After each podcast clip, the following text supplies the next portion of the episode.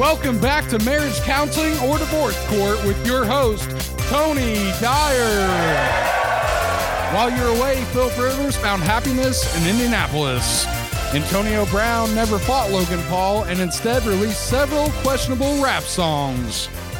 Bill was ready to pay, but it turns out that Tom just wanted something new.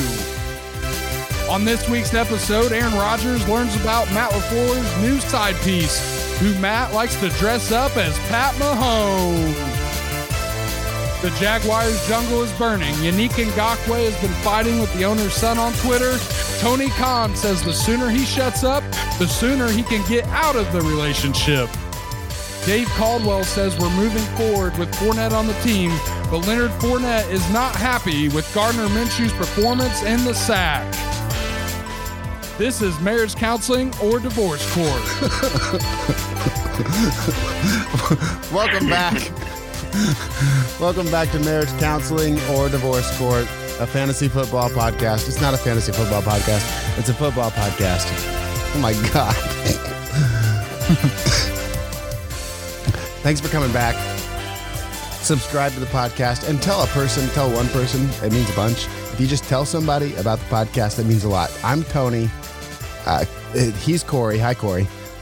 Hello. Daniel's here. Hey. Welcome back to the huddle. So, a lot's gone on. We missed last week. I um I actually got a dental issue that normally I don't think we would talk about on the podcast, but we were all we like we were all plugged in, we were all turned on, we were ready to go, and I just couldn't make it work. Daniel said something that made me laugh and I bit my tooth and I swear to you, I felt like I was going to die. I mean, it was that bad. And since then, I've got an antibiotic. I've got an appointment with a surgeon. Everything's going to be fine. It's I've got to get my wisdom teeth taken out. That's the point of it. Um, but for that one day, I swear to you, I thought I was dead. And so I'm sorry, but we didn't record last week, and we missed a lot. It was right after the draft. It was, I mean, we missed so much by not recording last week, and I feel like we have so much ground to gain. Um, but we have heard, we have learned a lot in the last couple of weeks, there are a lot of relationships that are really on the rocks. And one of them that I wanted to point out last week, but I couldn't, was when Fournette, the running back of the Jacksonville Jaguars, went public saying that he wanted Cam Newton to be the quarterback of his team. That was a big deal for a guy who's already had all of his guaranteed money stripped away from him to become so upset and so vocal that he basically, I mean, to hell with the coach, to hell with the quarterback. I, I thought that was really interesting, and I wanted to talk about that. So, Corey and Daniel, what's what are your thoughts on on the situation in Jacksonville with Fournette? Well, I mean, if the guy wants Cam Newton on the team, you probably shouldn't want him on your team because that wouldn't be very good. Um, oh God. um, I don't know. I I think um, I, I, think it's time for him to move on. I think the Jaguars are aware that running backs don't have the uh, shelf life that they used to. It's not as important to have them around. Uh, I think it's time for him to move on. I had another point. I'll think of it. Um, what do you think, Daniel? This guy's getting like the ultimate bad rap on locker room fit. Apparently, I mean, there was rumors going around that they were shopping Leonard Fournette right before the draft and you know, I, I thought that one of these days during the draft that he would get he would get dealt, but it never happened. And then after the draft, it came out that the Jaguars couldn't even trade him for a seventh round pick. I mean, that's that's shocking for someone of Fournette's skill. I mean, yeah, he's somewhat injury prone. He was kind of injury prone in college. Um, he's got some injuries in the NFL, but other than that, I mean, he's a dominant running back. So the only thing that I could think of is that he's had so many issues uh, with the team and disciplinary reasons that no one just wants to deal with him anymore. Um, so if you're asking me if if the Jags are going to uh, marriage counseling or divorce court with Leonard Fournette, they're definitely going to divorce court. Uh, they have they have already said that they're moving forward with Fournette for this year. That very well could change here in just a couple weeks. I mean, they could cut him you know, there's deadlines going into the off season that they have to trim down their rosters after they sign all the draft picks. And Leonard Fournette might just get cut. And they just signed Chris Thompson. uh, two days ago, and he's a great pass catching running back. He's not he's not the most reliable guy because he's good for about three or four weeks, and then he's going to get hurt. But it certainly says something that they're adding depth, getting ready for the post Leonard Fournette era. Yeah, and what I was what I was gonna say, I forgot, but um, I think the Jaguars they're not in a win now mode. They seem to be in rebuild mode. So, like if you know if they brought in a guy like Cam Newton, I think that would move them towards win now, where they're in a position with Minshew where they can see what they've got. And if Wait a he minute. sucks- Whoa, whoa, whoa, whoa, whoa, whoa. Say that again. I said if they went and got Cam Newton, they'd be putting themselves and they'd be saying to the public that they're going into win now mode. I love it. Why is that, Corey? is that because Because Here it goes. it's not because he's good. it's not because he's good. I think that'd be a terrible move. That would not put you in win now mode, but that's what they would portray to the public if they went after a big name like Cam Oh, Newton. I see. I see. so, do you think that Gardner Minshew is a better quarterback than Cam Newton? Yes. Okay. That's not the question. Just That's not the checking your question. temperature. Stop. No, I made it that question. So what I was saying is uh, if if they play Minshew and they have a great season, awesome. They've got their quarterback. If they have a terrible season, they get a high draft pick. They could potentially go after Trevor Lawrence. So, and I think like a guy like Fournette, if he's causing troubles uh, in your locker room and he's in his prime right now, I think now's the right time to get rid of him if you're going to. So, uh, yeah, definitely going to divorce court here on this one. Yeah, it's divorce court, and but here's the problem. Here's the problem: is we're going to talk about this later, but Fournette has made himself and he's put himself into a situation where where he has a huge he has multiple question marks. I always say don't break two rules at once. One rule at a time, right? I mean, come on. Here he is. You're right, Daniel. You had mentioned earlier that he's starting to get a reputation for being injured very often. He only played 8 games in 2018. He missed 3 games his rookie year and he missed a game last year too. I mean, he's missing games every single year. Here's the problem. He rushed for 1100 yards last year and he added 500 more receiving yards on 76 receptions. But all of that gets put aside when you as from the NFL owners. I mean, if I'm looking from a fantasy perspective, I love Fournette in Jacksonville. I love it. He's fantastic there. I mean, he really is. When he's on the field, he's very productive. But when you when you say from a from a team perspective, a fan or an owner or real life, not a fantasy football stat driven projection. I mean, he brings a lot of baggage with him. Here's what I think is going to happen. I think that he's going to eat this sandwich because he's lost a whole lot of money. All the guaranteed money is gone. He's lost a ton of money. He might get cut. You're absolutely right, guys. I think that's a one way one way road to divorce court. But somebody's gonna sign Leonard Fournette, and he's gonna he's gonna be their franchise running back. I, I think that's possible. The man had sixteen hundred rushing yards last year. Uh, not rushing yards, sixteen hundred total yards last year. I mean, what more can you ask for, guys? Not much. Yeah, I mean that's the only reason that he's still on the team. Uh, I think they've already declined his fifth year option, so But- they've already just said that they're out. But he would have been cut before now. I mean, That's the most frustrating thing. Is is I don't understand why. I don't understand what's go. There's something else there that I don't understand because the man's performing when he's on the field. He is absolutely doing his job. I don't understand what's going on. Yeah, and you've seen it before. Like the guys with the crappiest attitudes possible keep getting opportunities because they're good and they're talented. You know, guys that were drafted high, he was high in the first. Uh, you know, keep getting opportunities, but I think just the combination of him being on the Jaguars, being under Tom Coughlin for a little bit, and he has a good influence in the NFL, and he could tell everybody, you know, what a, what a bad attitude he has. The fact that he's a running back, uh, it's just kind of all adding up for him, unfortunately. Yeah, yeah, it definitely does add up. Another um, another Jacksonville player. What was it, Corey, in the intro? What did you say about Jacksonville? The jungle is burning. The jungle's burning. yeah, Ngakoue gets into a fight with uh, with I guess apparently Tony Khan is an owner of Jacksonville on Twitter. At least he is. I don't. I thought he was the son of the owner, I think he's a part owner. but he's. I mean, if he's putting it on Twitter and he's got the blue check mark, I'm not going to fight with him. He's an owner of, of Jacksonville Jaguars.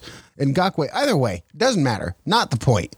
And Ngakoue gets into a fight with Tony Khan on Twitter about whether or not he should be on the team. I mean, guys, did you guys see this? It was literally like, hey, I'm not supposed to be here. We agreed I wasn't going to be here, and you aren't holding up to your end of the deal.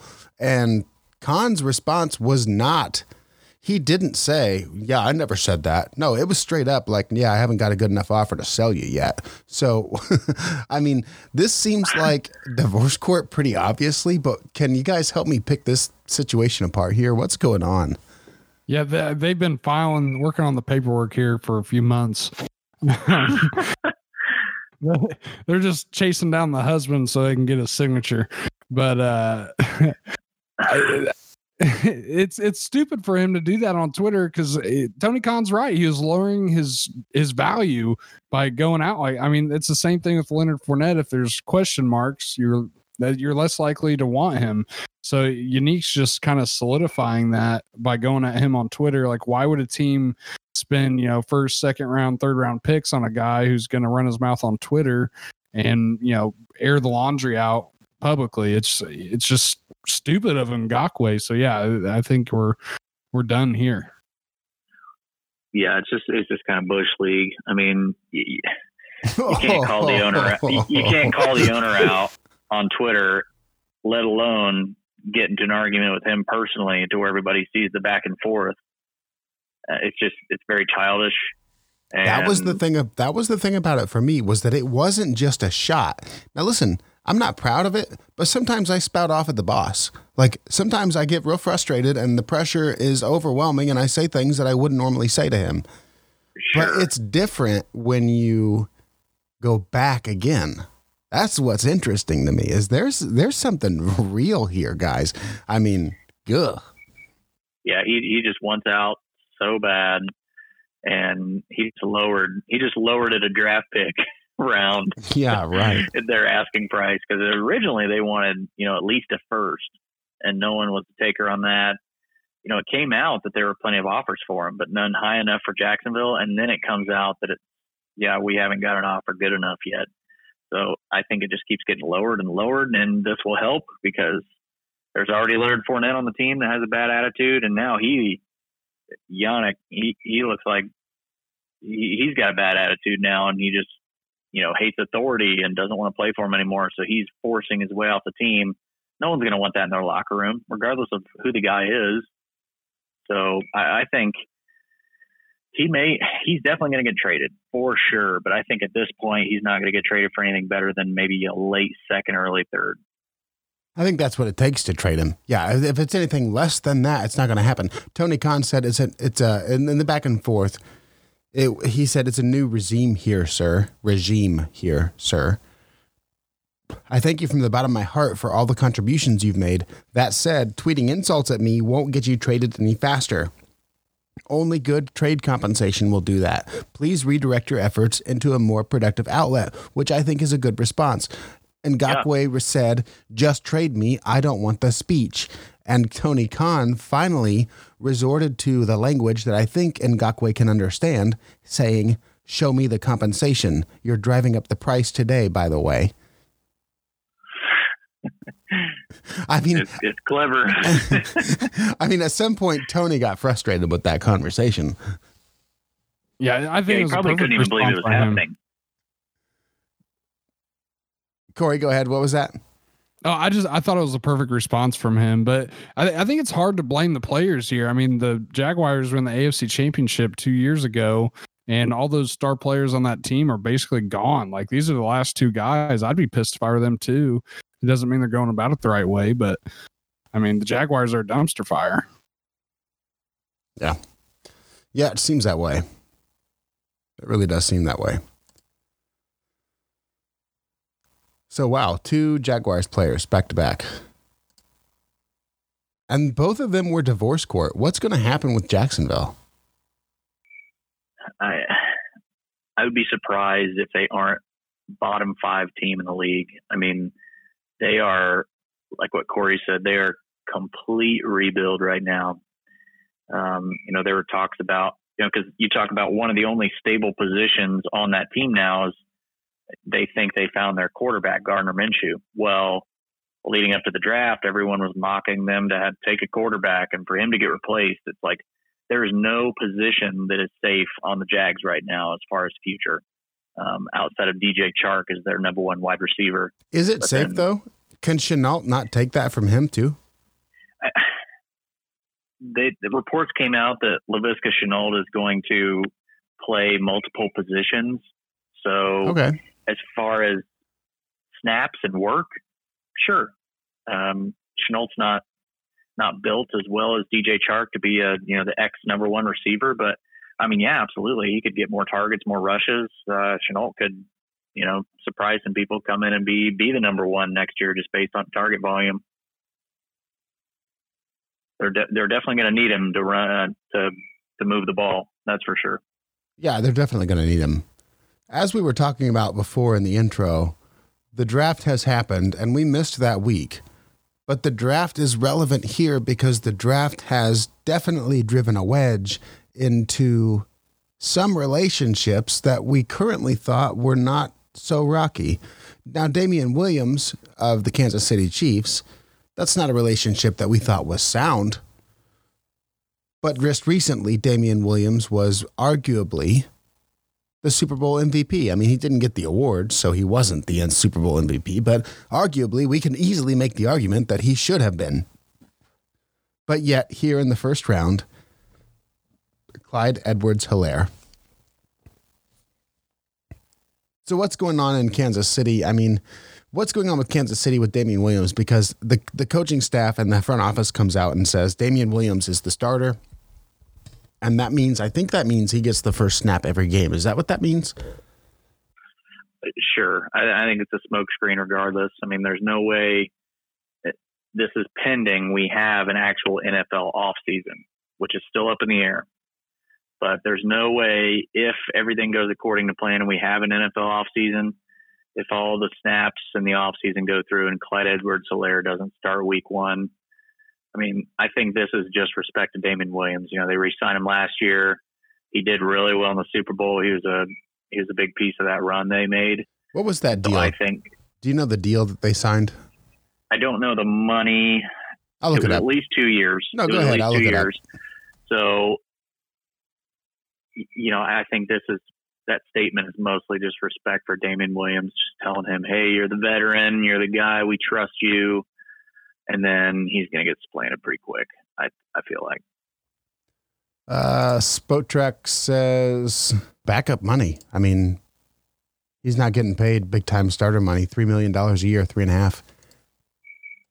Yeah, which I think for him was the goal. Yeah, Just get re-signed. Yeah, yeah, that makes sense. So, is this marriage counseling? Is this our first marriage counseling situation where we just have to understand each other better? Yeah, I think think being on that offense, Andy Reid understands that he needs depth um, at running back for that offense. Everyone gets hurt. We saw even Pat Mahomes get hurt, and you know the whole NFL world, you know, was breathless while he was his kneecap was getting popped back into place on the field, and everyone was shocked, and he's missing multiple games. So he knows that it can happen to anyone. And you know their their first round pick. I mean, especially at running back, that's a hard position to stay healthy. I, I think with all the depth that he needs, and like you just said, he didn't he didn't sign for starter money. What's the point of trading him or getting rid of him if he's a quality piece that they believe in enough for him to be the backup? I mean, I think they for sure keep him. Well, he's not worth more than his contract, that's for sure. Right. I think the contract's perfect. Yeah. Yeah. Oh, excuse me. Yeah, I totally agree with that. It was a two year, $5.1 million contract. In 2021, he becomes a free agent. I I think it's it, this feels like marriage counseling, but it's like a separation, not a divorce. Does that make sense? Yeah, it's going to be amicable with the running back position's value declining every year, I mean, a running back's like a husband with a gambling problem, so there's always the potential for, for divorce court. um, I I mean he's the starter until he's not the starter, you know. And if they go into camp, I mean the chances of Helaire taking the st- the starting job is there, but he is the starter, you know. I don't I don't think there's any reason for a divorce here. I think you can get production out of both these guys. Um, obviously, Pat Mahomes has a way of making these players look really good. I mean, Damien Williams wasn't a big name, you know, two years ago until Pat Mahomes made him good. So uh, I think this one's going to marriage counseling. They'll figure it out. They're still he's still going to be productive, but there's always that chance of the uh, the the divorce to get filed. You know. You know what? I always, I, I thought we were going to have four in a row of divorce court, but the more I think about this, you're absolutely right. It's it's and and I guess you, Daniel, you kind of talked me through this. It's more like a um, like the end of the relationship, not a divorce. I don't know how else to explain that. Like, I don't know how else to say that. It's it's not like there's no hard feelings here. They're they're both. Damien Williams is going to show up and do his job, and if that means he's the feature back than he is, but he's never been, so he's not going to be. I, I, I, I could easily get on a on a on a rant here on accident, but I think that Damien Williams is going to do his job and that it will satisfy the Chiefs. I don't think Clyde Edwards Helaire is going to get 30 touches a game. That's not the back that he is. That's what I'm trying to say. It took me a while to get here. I don't think that Clyde Edwards Helaire is going to get 30 touches a game, which means that there's going to have to be somebody else. And Damien Williams is good enough somebody else for today and tomorrow. And you know what? They may sign him. He's a free agent in 2021, but they may re sign him for another one or two year deal. I mean, Jesus, how old is Frank Gore? 39 years old? 50? 64. Yeah. He's 38 years old, guys. I mean, and I'm not saying I'm not saying that Damien Williams is not Frank Gore, but Damien Williams has been underutilized. That's the whole thing. We've we've talked about this a million times. He hasn't been used a lot. He's an old back that hasn't. Uh, he's like 28 years old, and I think he's got a couple of years left as a relief back, as an end zone threat, as a once in a while kind of guy. And I, I, I think it's a marriage counseling situation. It feels good. I think this feels good. I'm kind of glad that Clyde Edwards Helaire was here because let's be honest, Damien Williams was never going to be Clyde Edwards Helaire. That was never going to happen. And anybody who thought it was was a fool. So let's move on. Yeah, you you said feature back, which the NFL doesn't really have anymore. You see teams like the Patriots and the 49ers, they have three or four guys that can contribute. And I think that's all the Chiefs are trying to do here is just get more weapons. I don't think it's anything against Damien Williams. No. Now one guy, now wait, one guy that feels really jaded, like Damien Williams gets it. I think Damien Williams understands. But the one guy that really might not understand it exactly and I don't understand it, to be honest with you, is Aaron Rodgers.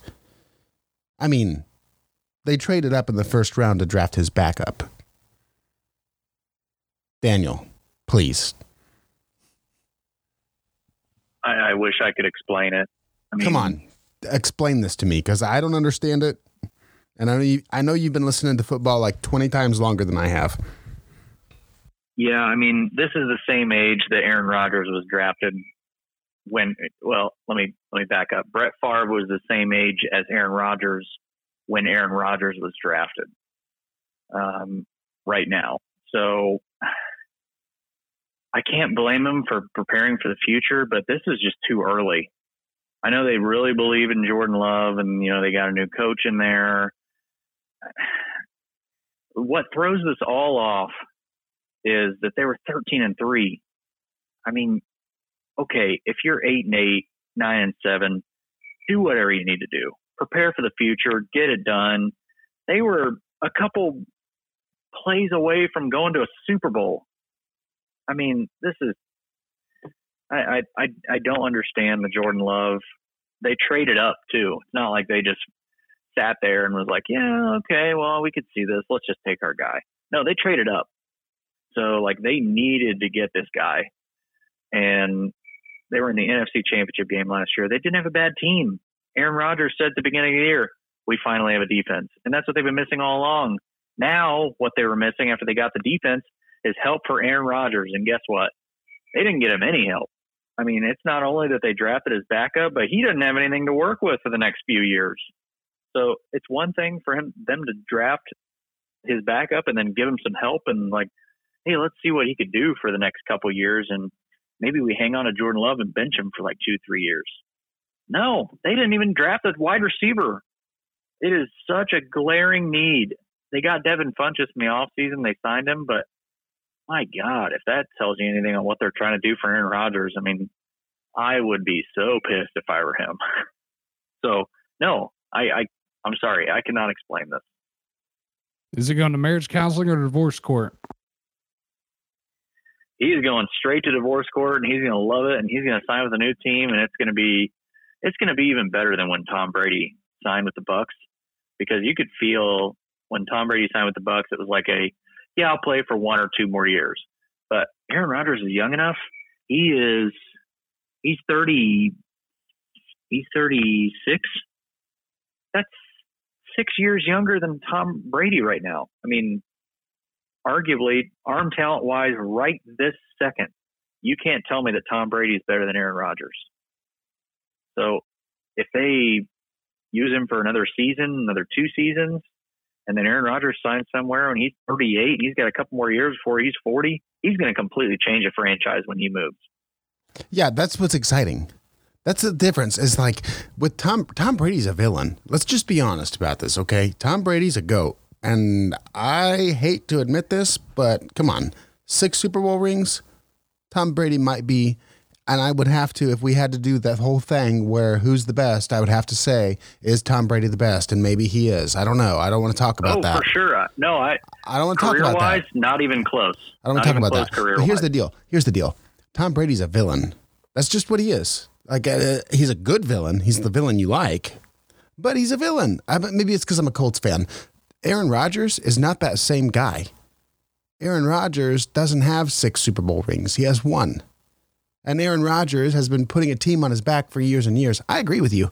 I, I hope that that Aaron Rodgers gets the hell out of Green Bay and gets to a team like Chicago. I mean, can you imagine? Can you just imagine an interdivision trade or or a free agent signing where he goes to Chicago and then just absolutely wreaks havoc? Now, Chicago might be a bad example because bad franchises do bad things, and so they wouldn't sign Aaron Rodgers. Is that a dig? Did I take a dig? Nice. I liked it. I don't know. I'm just saying I, that would be a good story. If he went, in, just like you said, if he went anywhere, it would be such a good story because it would give so much hope and legitimate hope because of real talent that's got a long time. He's got a lot of time left. And you know what's sad is as soon as Jordan Love takes over, whether it's next year, two years from now, three years from now, they are going to load him up with so much talent. It's, it's going to be, be so crazy to watch. Yeah, it's going to be so disgusting. Yeah, because Aaron Rodgers at the beginning of his career, towards the towards the beginning, okay, yeah, he won the Super Bowl, but even after that, you know, he had a good offense. You know, he had the receivers, but he was just begging for a defense. Like, please give me someone on defense, please, please, please. Okay, now we finally have a defense for Aaron Rodgers. So what do you do? You don't get him anything else. I mean, yeah, they drafted a few receivers last year, but God, for him, you got to go out and make a move. Like you got to trade for someone. You've got to make your team better around the guys that are holding it together. Like you said, he's been putting this team on his back for years. And if I were him, this is this is the final straw. I mean, I'm playing this year, and I'm I'm out. Like, wait, I'm wait. requesting a trade. I'm I'm getting out. But is that an option? I mean, listen. Here's the deal. If I'm the Packers and Aaron Rodgers is under contract uh, probably not just letting you walk out the door, buddy. No, that's what I'm saying. Request a trade. You could say, you know, you'll get compensation for me. Just get me out of here. Yeah. You guys don't want me clearly, so get me out. Well, and then the second pick was just as confusing as the first one in the draft. I mean, you finally let the reins off of Aaron Jones. You know, the Mike McCarthy running back by committee that he just could not help you know himself. I take it back. Wait, wait, wait. I don't think that was a confusing pick. I actually think that the AJ Dillon pick was one of their better picks because do you remember when uh, Williams was it Williams? I'm sorry. Jamaal Williams? Yes. Got knocked out. Do you remember that? Oh yeah. I mean, there was a That's point scary. where there was a point that was really scary. There was a point where they, I think they were down to like one or two running backs. That was it. I mean, they got to a point where they didn't have many options to go to. I liked the Okay. AJ Dillon pick. I don't think that I don't think that AJ people are freaking out about Aaron Jones's role. I think it's fine. It's not going anywhere. AJ Dillon is there so that when just like Marlon Mack, it's like the Marlon Mack and Jonathan Taylor deal. I mean, come on, guys. Eh, eh, Aaron Jones is not an elite perennial dominant Hall of Fame. Like, I don't think he is. He's not that guy. He's just a guy. And there's going to have to be a guy to take his place. Do you disagree? I, I I do. I think Aaron Jones is very very good, very talented. If you give him uh, 15, 16 carries a game and five or six targets, I mean, he's going to light up the scoreboard. I mean, we couldn't even see what he was all about under the Mike McCarthy era because he just loved Jamaal Williams, who sucks. And we finally get the reins off of Aaron Jones last year, and look what he did. Didn't he lead the league in touchdowns as a running back? I don't know, but I'll look it up. Made made the Pro Bowl, and then I get what you're saying. You know, add depth, sure. Okay, do that in free agency. Do that with a Damien Williams type deal. Do that late in the draft, not in the second round when you could draft a high quality wide receiver. At the time that they picked him, there were receivers available that would have made Aaron Rodgers say, "Yeah, you know, I know they took Jordan Love in the first, but that guy right there, that'll help me." I, I don't think Aaron Rodgers is excited about AJ Dillon. AJ Dillon, you mentioned the the Marlon Mack and Jonathan Taylor debate. Those guys are kind of built the same. AJ Dillon is a completely different build than Aaron Jones. They're not the same AJ though. But we know they're not the same. Are you tell you can't tell me that Marlon Mack and Jonathan Taylor are the same at all. No, no, no, no. But I'm saying there's a way bigger difference between AJ Dillon and Aaron Jones. AJ Dillon is like a Derrick Henry Jr. And I think this is you say that Aaron Jones is safe. I don't think he's as safe. Look at how many touchdowns Aaron Jones had last year because he's getting goal line carries. Half those are going away to AJ Dillon. I'm just telling you that right now. I'm not saying Aaron Jones is safe. And I've never been an Aaron Jones fan. I will say that you were correct. Aaron Jones did have the most rushing touchdowns, tied with Derrick Henry at 16 rushing touchdowns, just so you know. So good job with that. I don't think it's Yeah. safe. Yeah, I think he's going to get leached into. I'm not saying that that's safe. I'm not saying it's good for Aaron Jones. The question was Aaron Rodgers. Is it good for Aaron Rodgers? Right? that's the debate. I mean, so you draft a running back in the second, you're going to want to get him on the field, but then when you're taking away snaps from Aaron Jones, is that better for your team? And the answer is no. Do you disagree, Corey? Here's what I think. I think the Packers are obviously planning for the future. Um, I think they know they can get a few productive years out of um Rodgers, so they're they're still going to be competitive, but I think they're planning for the long term.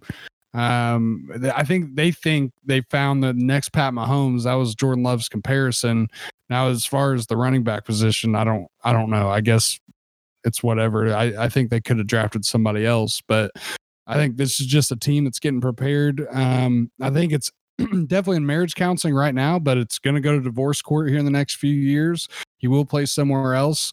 Uh, but I think they're just planning for the future. I think it's actually smart by the Packers. If if that's their guy and they went and got him, that's fine.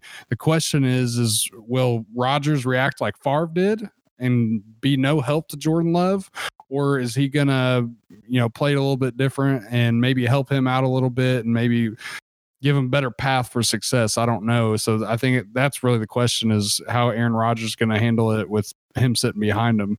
But um, yeah, I think marriage counseling here. That is the question: is how will Aaron Rodgers respond? I don't think he'll respond well. I think he'll respond a lot like Brett Favre did. But we're about to find out. He hasn't said it. I agree. So the only thing notable about it is before the draft, Rodgers said he would tweet and congratulate whoever the Packers drafted, but he did not do that to Jordan Love. So there could, you know, that's that's probably already started. But ho- I hope he just keeps his mouth shut, plays his games, maybe goes and wins another ring, keep stays competitive, and then when his contract's up, then he leaves and he just he does his job while he's there and gets out of there and you know just keeps to himself. I hope that's how it goes. So there's been a very common common talk that the Green Bay Packers had one of the worst drafts in the league. I mean, Daniel Corey, can you guys think of a team is there a team that you think is worse after the draft than they were before the draft, or that did not improve? Who's the least improved team from the draft? That's my question. Oh, the Chargers for sure. Okay, go ahead. Yeah, they took Herbert, who I just think is going to be a complete bust. So if you're counting on that guy for the next, you know, minimum five years, like you did with, you know, teams like uh, the Buccaneers did with Winston or the Titans did with Mariota, that if he's as bad as I think he's going to be, that team's going to be garbage for the next five, six years. That's that's why I, I don't I don't like the way they did it. Uh, Corey, one of my favorite picks uh, in the first round was actually the Chargers' second pick, uh, Kenneth Murray. I, I know that defense is really, really stout, and they they added Kenneth Murray from Oklahoma, the linebacker. I think that was a fantastic pick. Do you like that pick a lot better than than the Justin Herbert pick? I do, but just, they put all their eggs in the Justin Herbert basket. They're counting on him to be their franchise quarterback, and I just I don't see him being productive in the NFL at all. So I just think they just dug themselves a hole. Now other people think otherwise, but that's I mean that's who I think suffered the most from the draft. Yeah. Personally, I think it was the Eagles. Uh, they got worse in the draft process. Um, you know, I thought that they would probably come away with this draft with a lot more weapons, um, specifically for Carson Wentz. And, you know, I hope they know who they wanted. They took Jalen Reagor in the first round. There were a lot of wide receivers available. They took him with pick 21 in the first round. You know, I, I hope he's as good as advertised uh, because I, I probably would have picked elsewhere. Uh, to be honest, Jalen Reagor is kind of just a kind of just a burner, kind of a speed guy, kind of a guy that's like a Nelson Agholor replacement. Um, he's not he's not a number one receiver type build. Um, you know, I feel like Carson Wentz needed a lot more help, and then they they kind of do the same thing. They draft Jalen Hurts in the second round, highly questionable. I mean, everyone started questioning Carson Wentz at that point. It's like, oh, how much longer does he have now? Um, I, I feel like they just instead of drafting a backup, which is what they clearly did, they drafted a backup in the second round. I, I, very questionable to me. I, I think that franchise, you know, since that Super Bowl that they that they went to and won against the Patriots, I feel like they've just kept going backwards and backwards. Um, you know, they drafted their next couple picks, linebackers, safety. They need a lot of help on defense. Uh, they didn't take any corners. Uh, they got Darius Slay though, so that's that's good. Um, an offensive lineman, actually two offensive linemen. They needed help in that department. They did take a wide receiver late in the fifth, but just those first couple picks, it's just you know head scratchers that makes you yeah. makes you wonder the Eagles as a whole. Um, but what do you what did you like the Jalen Hurts draft pick? Because I I really didn't. Uh, it, I think it just depends how they plan on using him. I think Doug Pederson's really smart. They could bring him in and use him as like a um, uh, uh, Taysom Hill. Taysom Hill. Yeah, I think if they can get the production that that the Saints get out of Taysom Hill, I think it's a great pick because when that guy is on the field, he's a game changer. You don't know if he's going to run the ball, pass the ball, if he's just a decoy. I think whenever, if they can use him like that, as soon as he's on the field, I think it shakes the defense. They don't know what what they're about to get. So it, I think it just depends how they use him. I I'm looking at Wentz's contract. He's he's contracted through 2021. Oh oh he's contracted through 2024. So yeah, I, they I just re- they just resigned him. Yeah, so he's not going anywhere. I think they have an intent to use um, Hurts. So I think if they if they can do that with him, I do like that pick. They're getting better. And as far as Reagor, I'm not a big fan either, but let's assume he's as good as they think he's going to be. Then I think that does help Wentz. But I, I agree. I don't think he's going to be a star. I see it as Agholor 2.0 for sure. Yeah, one of the I, I saw a quote from Howie Roseman, the GM of the Eagles, and it was defending his Jalen Hurts pick in the second round, and he said, "We want to have two of the top ten QBs in the league. That's the goal." Oh wow! Since when is that a goal for any team ever? Usually, yeah, that's a more of a problem than a goal. Yeah, you can, yeah, you, like I said, there's no way to field two quarterbacks unless you do it like Taysom Hill. So there's no point in having two of the top ten. Yeah, I mean that's like that's like the Nick Foles, Carson Wentz saga from a couple years ago. I mean, I, I don't get that. It, I I screenshotted that because I thought that was the funniest thing. I, I don't know if I was the only one laughing, but I saw that and just laughed. And he said, "That's the goal." Is it? Is it really? Yeah, that's a bad goal. That's a bad goal. Good job, Howie. That's a really bad goal, Howie. So, did we do the best yet? Did you guys do your favorites? No. The Colts are my favorite.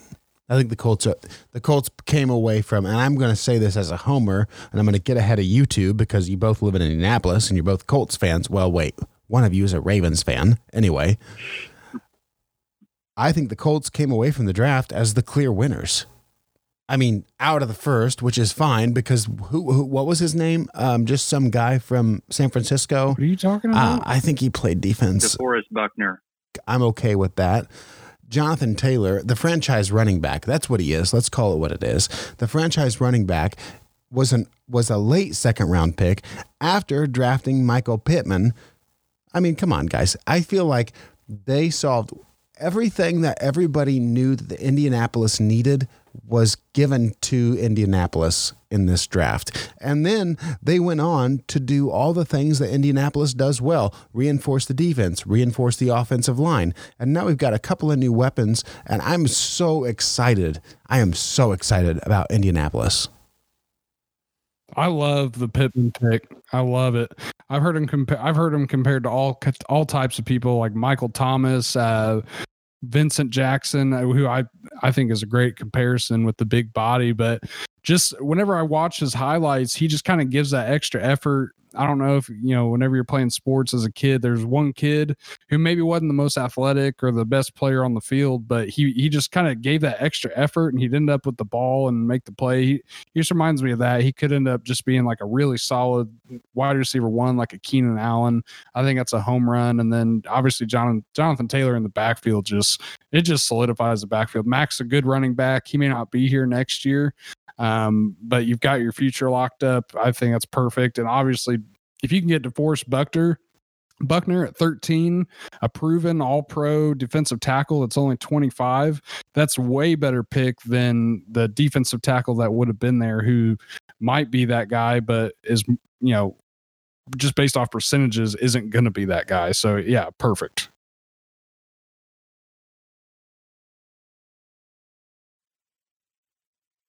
Yeah, I, I loved loved their picks. Um, Michael Pittman, 6'4", 223. Frank Reich already said, you know, he envisions him becoming that X receiver.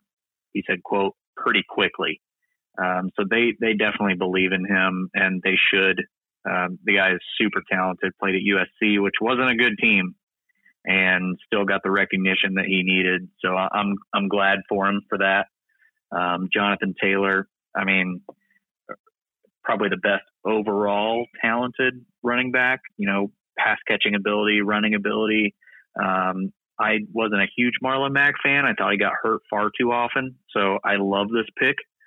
Um, they go in the third round and pick a safety, Julian Blackmon out of Utah. So this is their Malik Hooker replacement. They have said um, that they were trading Malik Hooker. They were trying to trade him and they declined his fifth year option. So he's only playing one more year. So Julian Blackmon is the future. Wait, wait, wait, wait, wait, wait, wait. They just don't want to pay him the fifth year option money. They might re sign Malik Hooker. Don't get crazy on that. That's fine. But Julian Blackmon, uh, he's good enough. I think that he could. He could just take over, so that's that's fine. They they don't plan on re-signing someone. They were publicly trying to trade very badly. I'll just tell you that. Okay. Well, hold up, hold up, hold up. T- I don't think it ever came. I don't think they ever said they wanted to trade Malik Hooker. I think teams were inquiring about him, and all I think declining the option does is make this year a prove it year for him. So they're not tied into the next year. So if he's if he doesn't perform like they want him to, they can just wash their hands. But if he performs like he wants him to, then they can re-sign him to a fresh new contract. And if they do that, I don't see why Blackmon can't start as the other safety. I mean, they don't. I mean, they don't have a a star over there either. So I, I could see them both starting at safety. Right, right, right. The problem with the fifth year option is the guaranteed money for injury. That's the problem with the fifth year option. That's what I've learned. That's why earlier, just weeks ago, not very long ago, I said I would be drafting my running back with the first round so I could take that fifth year option. And then I understood that if there's an injury, okay, so let's say, well, now, now I now I don't understand it. The problem is these contracts are so complicated. If there's an injury before the fifth year that lingers on into the fifth year, and that player can't pass a physical, the fifth year option is guaranteed and the money is paid. The risk is not worth the reward when you have Blackmon. It's not worth the reward. So you don't pick up the option, you make him play, and you re sign him at the end of the year if you want to, if the market is right. And if it's not right, you don't. So, Okay. well, you guys seem pretty confident that uh, they're going to bring him back. But I'm not saying they're I'm going to bring him back. I'm not saying Daniel, that. Daniel, not don't saying sit over there and pout. Jesus. I'm, I'm not saying they're going to bring him back. I'm just saying The door that, is the, open. that the I don't think this is a divorce court situation. I think it's a marriage No. counseling. That's fine. Absolutely. It, it very well could be. I thought he was super talented. He slid in the draft. I was shocked they got him at the pick they did in the first round. I think he. I think he's very talented, and I think that they should keep him if they if they can. If they can, if they can, if they can. Did yeah, a But team? then I, I, go ahead. I, I want to mention the Colts' fourth round pick. They take Jacob Eason, their quarterback of the future, hopefully. Um, you know, they Jacoby pretty much proved last year that he's probably not the answer. Um, and this guy, Jacob Eason, he was the consensus fifth overall QB. Um, you know, on so many mock draft boards, uh, past Jalen Hurts there. He, he was probably even mocked above Jalen Hurts in some of the drafts um, a lot sooner than the fourth round. Some even had him going in the early second. Some even had some prop bets on him going in the first, just because he's a quarterback. Um, so I think the Colts did a good job of just staying put. They didn't reach. They knew they probably needed to address quarterback if it came to them, and it did. Um, so hopefully Jacob Eason is as good as um, he thinks he is. He thinks he has the strongest arm in the draft. Um, he has a cannon for an arm. So hopefully, hopefully he can learn behind Philip Rivers this year and um, become Colts' eventual starter. I think that'd be great if they can get him in the fourth round for that. Eason was a win-win pick for him because they don't have a con- uh, quarterback under contract for next year. So worst case scenario, he's your backup for the future, and you don't have to worry about going out and getting somebody. Um, and Jacoby is the backup. Jacoby is the backup of the future. well, he's not under contract Uh, next that- year. I so was just giving you a jab there, bud. I was Why- thinking, why you- are you serious? why are you jabbing me? Why are you jabbing me about Jacoby? Aren't you his cousin? Oh Jesus! What are you guys talking about? Anyways, You're his number one fan. I I supported Jacoby. I don't think he's a terrible quarterback. I think he has some bad rap, uh, but I think Philip Rivers is better. And if you can have Philip Rivers, you don't need Jacoby Brissett, so that's fine.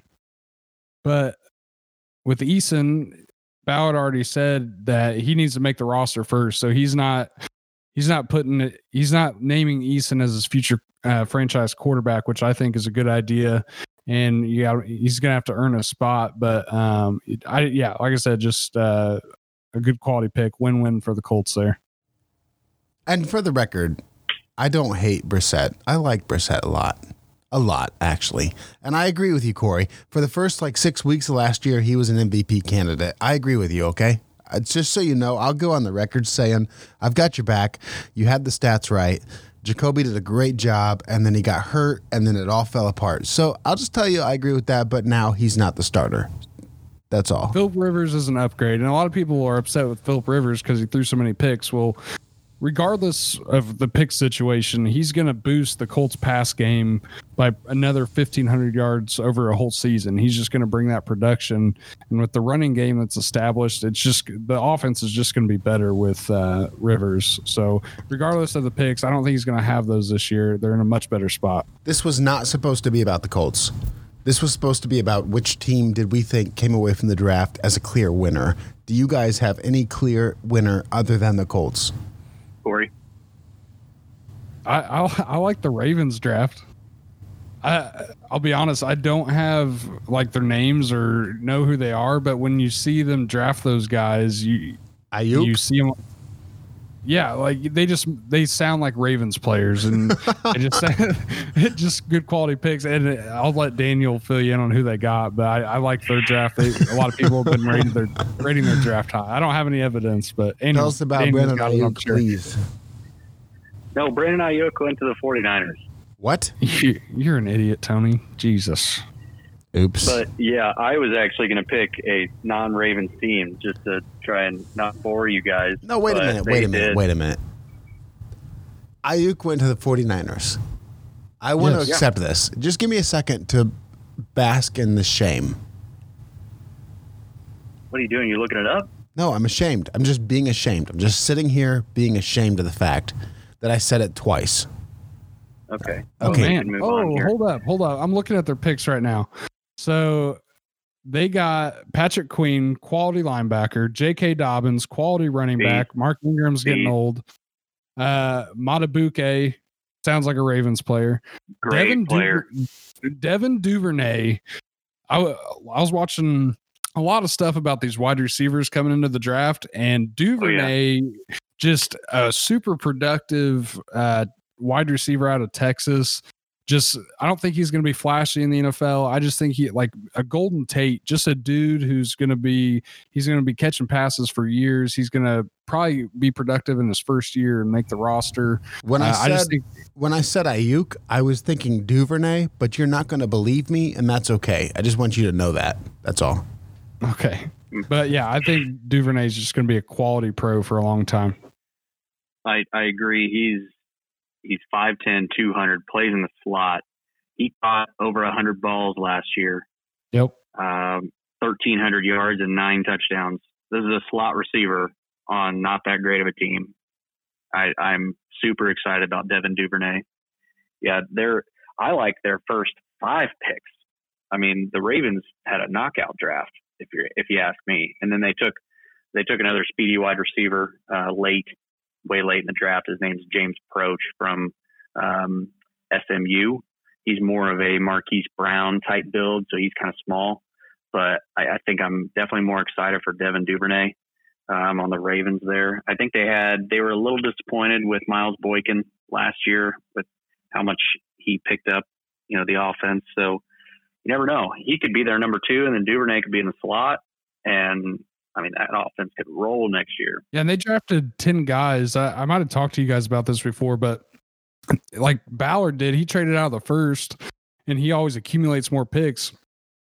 Your your percent your chance of one of these guys being successful raises a whole lot when you draft more players. So it just makes you look better as a GM when you draft more, you know, qu- quantity over quality in this case. But uh, they just cleaned up in the draft. Yeah, and I wanted to give you my my winner, and perfect. You just said that, Corey, because my my winner, one of my winners, is the Minnesota Vikings, and part of the reason they did that is because they somehow acquired 16 draft picks. Whoa. So it's by far by far the first. Yeah. Um, so it's kind of like what you're saying, Corey. The odds of these guys hitting, uh, it's a lot higher for the Vikings than a lot of teams. but they had two first round picks. They took Justin Jefferson from LSU, much needed, uh, especially with getting rid of Stefon Diggs. They traded away and they needed a number two, and that's exactly what Justin Jefferson is. He was probably the number one on LSU, but he is a number two build and I think he's going to do great in that offense. Um, their second pick, cornerback at a TCU, much needed position. It's amazing that they were one of the few teams that had guys fall to them that were not only probably their best available, but also a big need. Uh, they lost Xavier Rhodes. He went to the Colts. They lost Trae Waynes and they lost Mackensie Alexander out of the uh, secondary. So they had a big secondary need and they got Gladney at the end of the first. Um, cornerback was a big surprise in this draft. A lot of cornerbacks taken. Um, and then after that, their biggest glaring need after that was offensive line. And they went ahead and just took an offensive lineman in the second round, um, Ezra Cleveland out of Boise State, who's um, some some people are higher than others on him, but um, good quality tackle. They drafted another corner, Cam Dantzler. Um, a lot of talk out of him going like the second round. They drafted him with the 89th pick out of Mississippi State. They drafted a DN next, defensive tackle, linebacker, corner with all their next picks. So they obviously are still sticking with their roots of having a good defensive team. They drafted Um, a whole starting defense. It sounds like. I know. Yeah. I mean, with 16 picks, you could pretty much save one for every position. they ended up coming away with two wide receivers, uh, three offensive linemen, which is huge for them, um, a safety, two corners, three corners. So I, I think they did a great job. Um, my one of my clear winners here, Minnesota Vikings. I think they had a great draft. Yeah, I like that. They're gonna have some good players coming out of that. Yeah. You've been listening to Huddle Up, a football podcast. Subscribe on your favorite platform and follow us at Huddle Up NFL and at Commissioner Mister on Twitter to keep up on the latest from the NFL and stay in the huddle. Huddle up. Team on three. One, two, three. Tony, did you walk away? I did get a beer at one point. Yeah. I asked you a question, and it was just crickets. oh no. Do you remember the question? And he goes, "I think he left." so I just, I just went with it. Do you remember We the question? We just carried on. It won't even need editing. We just carried on. All right. Um, that's funny. What was the question?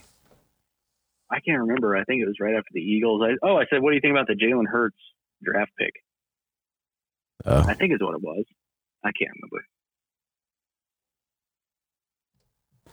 I don't know. I think I, I think there's a chance that we're onto something here. I mean, there's a small chance. I'm an optimistic, and like an optimistic. I'm an optimistic. Optimist. Uh, Thank you, Corey. An optimist. I'm an optimist, and I think that there's a chance that we're on the verge of something cool here, where we can have two quarterback systems. Like, why can't we have multiple running backs? Why can't we have multiple quarterbacks? Why not? I think there's a That's- chance here that that could be really cool. Like, what if there's a bunch of Taysom Hills running around the NFL, screwing everything up for everybody? Like, is I that? would hate that. But I, but why, would you hate it? It's I would. brilliant. I hate gadget guys. I hate watching guys like that. yeah, because they I whip like- your ass. I know Taysom. Taysom Hill's never done that to anyone.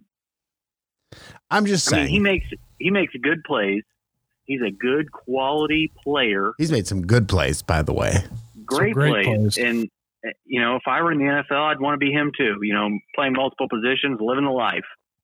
But just watching it, I just I don't know. It upsets me. I don't know. Is I just it would be interesting to see if there's a chance for that to become a thing. I'm not saying it should become a thing. I'm not saying it shouldn't. I'm just saying, wait a minute, if the opportunity is there, yeah, I would kind of like to see that. Two quarterbacks? Are you kidding me? Daniel, are you kidding me? I believe I don't think that's there's exactly what the Eagles are doing. I don't believe it is either. I believe he's a backup. But uh, come on, like worst case scenario, if he's Taysom Hill, is that that bad? We like watching Taysom Hill. No, that's I what I'm so. saying. I think that's what they are going to use him for with that high of a pick. That's Uh, I think think if they do, case to be to be honest though, I think it takes Sean McVay to make that work. I don't think it's going to work you don't just think for Doug anybody. Pederson could do it. Doug, The guy Doug Pederson's a good offensive mind there. Well, maybe we'll see. We'll took see. Nick Foles, Nick Foles, Super Bowl MVP. When's the last time you saw a two QB set? Uh, I haven't. It's going to happen this year with You, you Jalen Hurts. have, you have, you have. Out of It- Doug Pederson? No, Oh, yeah, I have seen it. Okay, That's what I I'm saying. That's my point. understand. That's my point. That's my point. It's happened one time. We've had two QB set like one time. Can somebody tell me a, the, the time in the past? Yeah, Jacoby Brissett threw a pass to Andrew Luck, and Andrew Luck got smoked. Okay, that doesn't count. that doesn't count. Anyway, no, I, it is I think- exciting. I- it is I think exciting. It's a trend that could be starting. It is exciting. I hope it is a trend. I hope it is starting. I would love to see it grow. I want to see it grow, but I'm cautious, cautiously optimistic that it's not going to grow. I'm willing to accept the fact that it's just a, a, an experiment and that nothing more. But I'll, I'm willing to be wrong. I'm willing to be wrong. I I hope that he doesn't make his way on the field a lot. I hope he's just a backup, and I hope that's why they drafted him as for an insurance policy. Because if they force him onto the field, God, wouldn't you rather just have Carson Wentz throwing the ball, or Yes. you know, Yeah. making the plays? I mean, that's that's Yeah. what you're doing. You're hurting the offense by trying to get too cute. I don't really see it all the want time. it. I just, I'm curious. I disagree with all that. I disagree. I'm curious. I'm just curious. That's all. But I don't want it. I don't want that. I w- honestly, I love Carson Wentz. I want Carson Wentz to have a career year. That's what I want. So, anyway, that's not the point. I'm moving on. Matter of fact, this is the end. You got anything else? No. I don't. We're done. We're done. We're done. Thanks for listening. Subscribe.